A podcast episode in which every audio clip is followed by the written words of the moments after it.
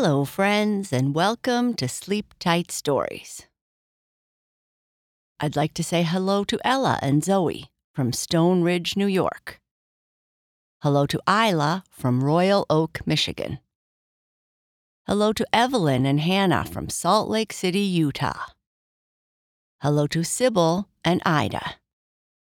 Hello to Ashlyn from Chisago City, Minnesota. Hello to Eric and Dietrich. And hello to Peachtree Play School in Fitchburg, Massachusetts. I'd like to say happy belated birthday to Sawyer and her new puppy Baylor from Greenville, South Carolina, who had a birthday December 4th. Happy belated birthday wishes from Mommy, Daddy, and the kitty princess to Mia Morales from Hacienda Heights, California, who turned seven years old on December 4th. Happy birthday to Aslan, who is turning six on December 6th. Happy birthday to the twins, Madeline and Millie Menzisa from Sun Valley, Idaho, who are turning seven on December 7th. Happy birthday to Janice from the UK, who is turning seven on December 8th. Happy birthday to Aaron Dira from Flourtown, Pennsylvania, who is turning six on December 9th. Happy birthday to Georgia from Oregon, who is turning seven on December 10th. And happy birthday to Nayana from Bangalore, India, who is turning nine on December 11th. Happy birthday to you all. I hope you have a wonderful day. Shoutouts and birthday wishes are one way we give thanks to our supporters. If you would like to support us and receive more bedtime entertainment like this, all ad-free, please visit our support page at sleeptightstories.org/support. Thank you.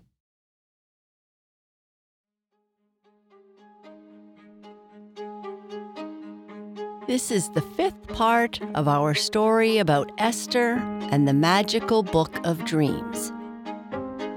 Esther is a very curious girl who is always daydreaming about heading off on an adventure. Shirewood, where she lives, is very boring for her, and she can't wait to go and explore the areas around her. Esther is reading a book that she found one day when she took a different path home.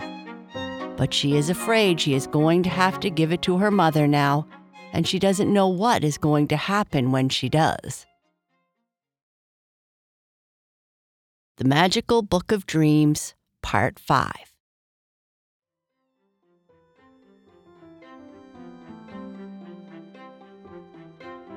Once upon a time, in a world full of magic and fun, there lived a little girl named Esther.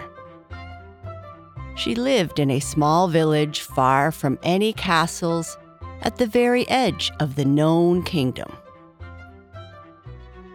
They were surrounded by beautiful gardens, flowers, sparkling streams of water, and protected from the elements by moss covered rocks and tall, towering trees. It was a wonderful and quiet place, far from the hustle and bustle of the mystical forest. Esther's small village was called Shirewood, and life there was slow by design. Whereas those of the mystical forest might talk of politics or philosophy, those of Shirewood were more interested in practical matters, like agriculture and preserving their old ways. They didn't have all the conveniences of the other villages, towns, or cities in the kingdom, and they were very protective of their way of life. Despite the lack of conveniences, they were very independent and outsiders, though welcomed with open arms, were rare. What Shirewood was known for was as a gateway to what was once known as the unknown realm. The kingdom was huge, with vast plains, deserts, mountain ranges, forests, and seashores. But it was not all encompassing. There were regions far afield that the kingdom traded with or heard about from those who loved to travel. But they were as mysterious to those in the kingdom as traveling to some far off exotic place might be to us today. The most mysterious and the most dangerous was the place that Shirewood served as a gateway to. While many people used to travel through Shirewood in order to understand this place of mystery, the unknown realm holds as much mystique today as it did hundreds of years ago. The reason for this is quite simple. No one has ever returned from their expedition to explore the realm. And subsequent attempts to find these intrepid travelers failed as well. As the word spread of the traveler's fate, the number of people who traveled through this small village became less and less until it became an idea for only the most restless adventurers. Despite the known dangers, many young people in Shirewood still dreamed of unraveling that mystery and often, as was the case with Esther, dreamed of exploring the unknown realm. Esther was restless living and growing up in her hometown, something inherited perhaps from her father, who himself disappeared during an expedition. She dreamed not just of the unknown realm, but of all the places beyond the walls of Shirewood the mystical forest, the towns and villages of the East, and those people who lived there. Esther was a good student, but she was prone to daydreaming, always looking out the window, thinking of what existed outside the confines of their village. Today was no exception, as her mind repeated over and over again the text that she had read the night before. She had but six months left in this school year, and then she was free to visit the mystical forest, the unknown realm, or anywhere she wanted to. But until then, she had to endure Headmaster Eileen's boring lectures. She was doing her best, but on days like today, when the headmaster talked about gardening, she wanted to run away. She survived the in depth talk on the silent life of soil and didn't attempt an escape this time. But she did rejoice when the end of the school day finally came. She had avoided her friends Dobie and Winky all week she knew they would be waiting for her outside near the gateway to the school, as they always made a habit of hanging out and joking around together whenever they had time. But today, she wanted to get home and quickly help her brother with his homework so that she might have more time to read the difficult text in the book. She escaped the schoolyard via the smaller exit only the younger students took in order to pass by a small sweet store that was ideally positioned near the school and had been open for generations. It was a rite of passage that once you reached a certain age, you stopped going in that direction to stop for a piece of dragon candy. Though Esther would still visit from time to time. After passing the sweet store, she took a fork in the dirt path and started walking along the way that led to her home, careful not to walk on the stone covered moss, which had led to many bruised knees over the years. They tended to be very slippery. As she walked, she admired the gardens that people grew. Esther loved how they looked and appreciated the food that they produced. Still, she was less enthusiastic about their in depth study than the headmaster was. It was getting near dinner time, so the homes along the way were burning wood to fuel their stoves, the smoke rising in the sky. Other places in the kingdom used various forms of magic to cook and heat their homes, but Shirewood stuck to the old ways. She eventually approached the fork in the path that had led to her current nightly secret.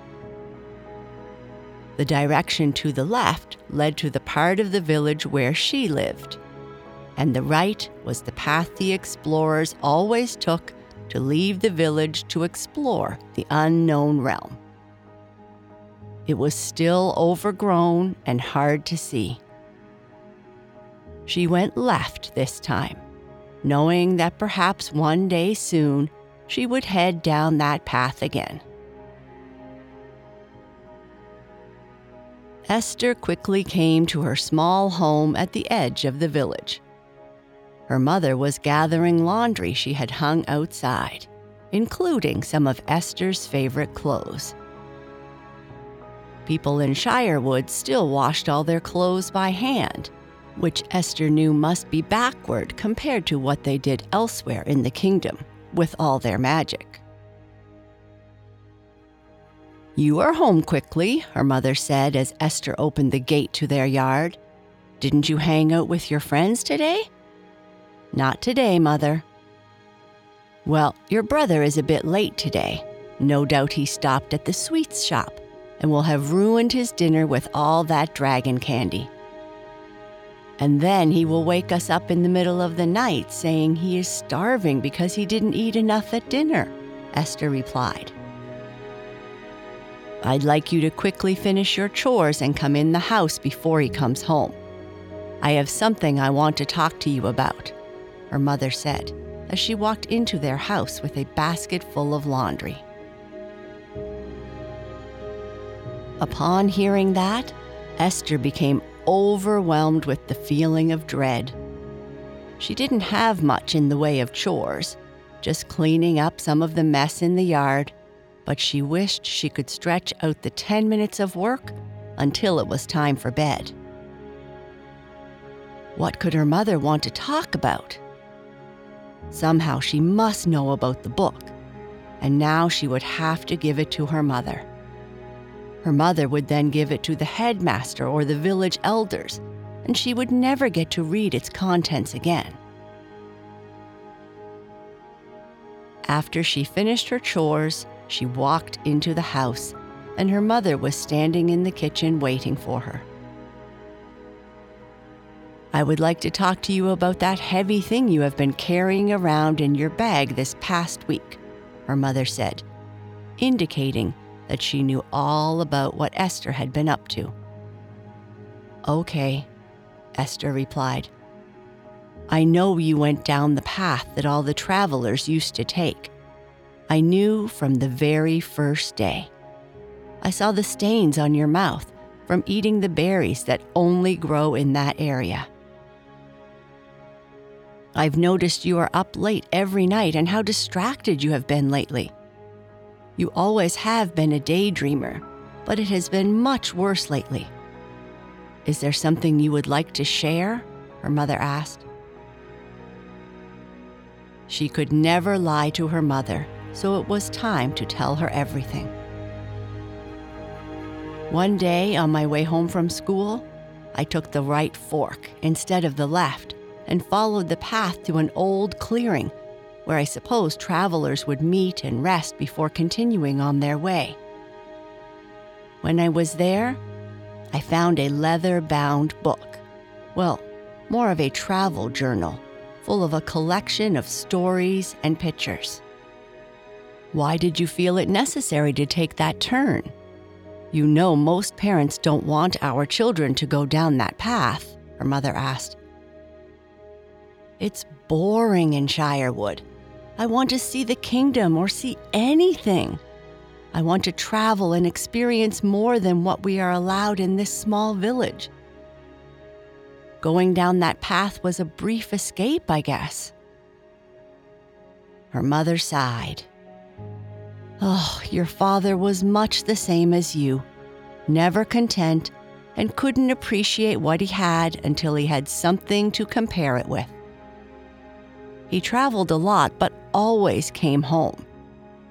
That is, until he was bitten by the bug of the mystery of the unknown realm, her mother said with deep sadness in her eyes. Esther took the book out of her bag that she still carried on her back. This is the book I found in the clearing. It was dirty, but in remarkable condition, she said, as she handed the book to her mother. Esther's mother gently opened the book, leafing through its pages, looking at the complicated text and the many illustrations. This is quite old. I can't imagine it has been sitting where you might have found it for long. Someone must have left it out there for what reason I don't know. Have you read it all yet? No, the handwriting and some of the language are quite difficult to read. But, Mother, please don't take it away and give it to the headmaster or the village elders or burn it or. Burn it? Don't talk such nonsense, child. Books are sacred in this household. And as far as giving it to the elders or your headmaster, I don't see why we would want to do that. If this book proves to be of historical significance, we might share with those in the village who might gain from reading it. But I have no intent on giving it away. Esther visibly relaxed. This is what we are going to do. Every night, as part of your and your little brother's reading time, we will read this book together.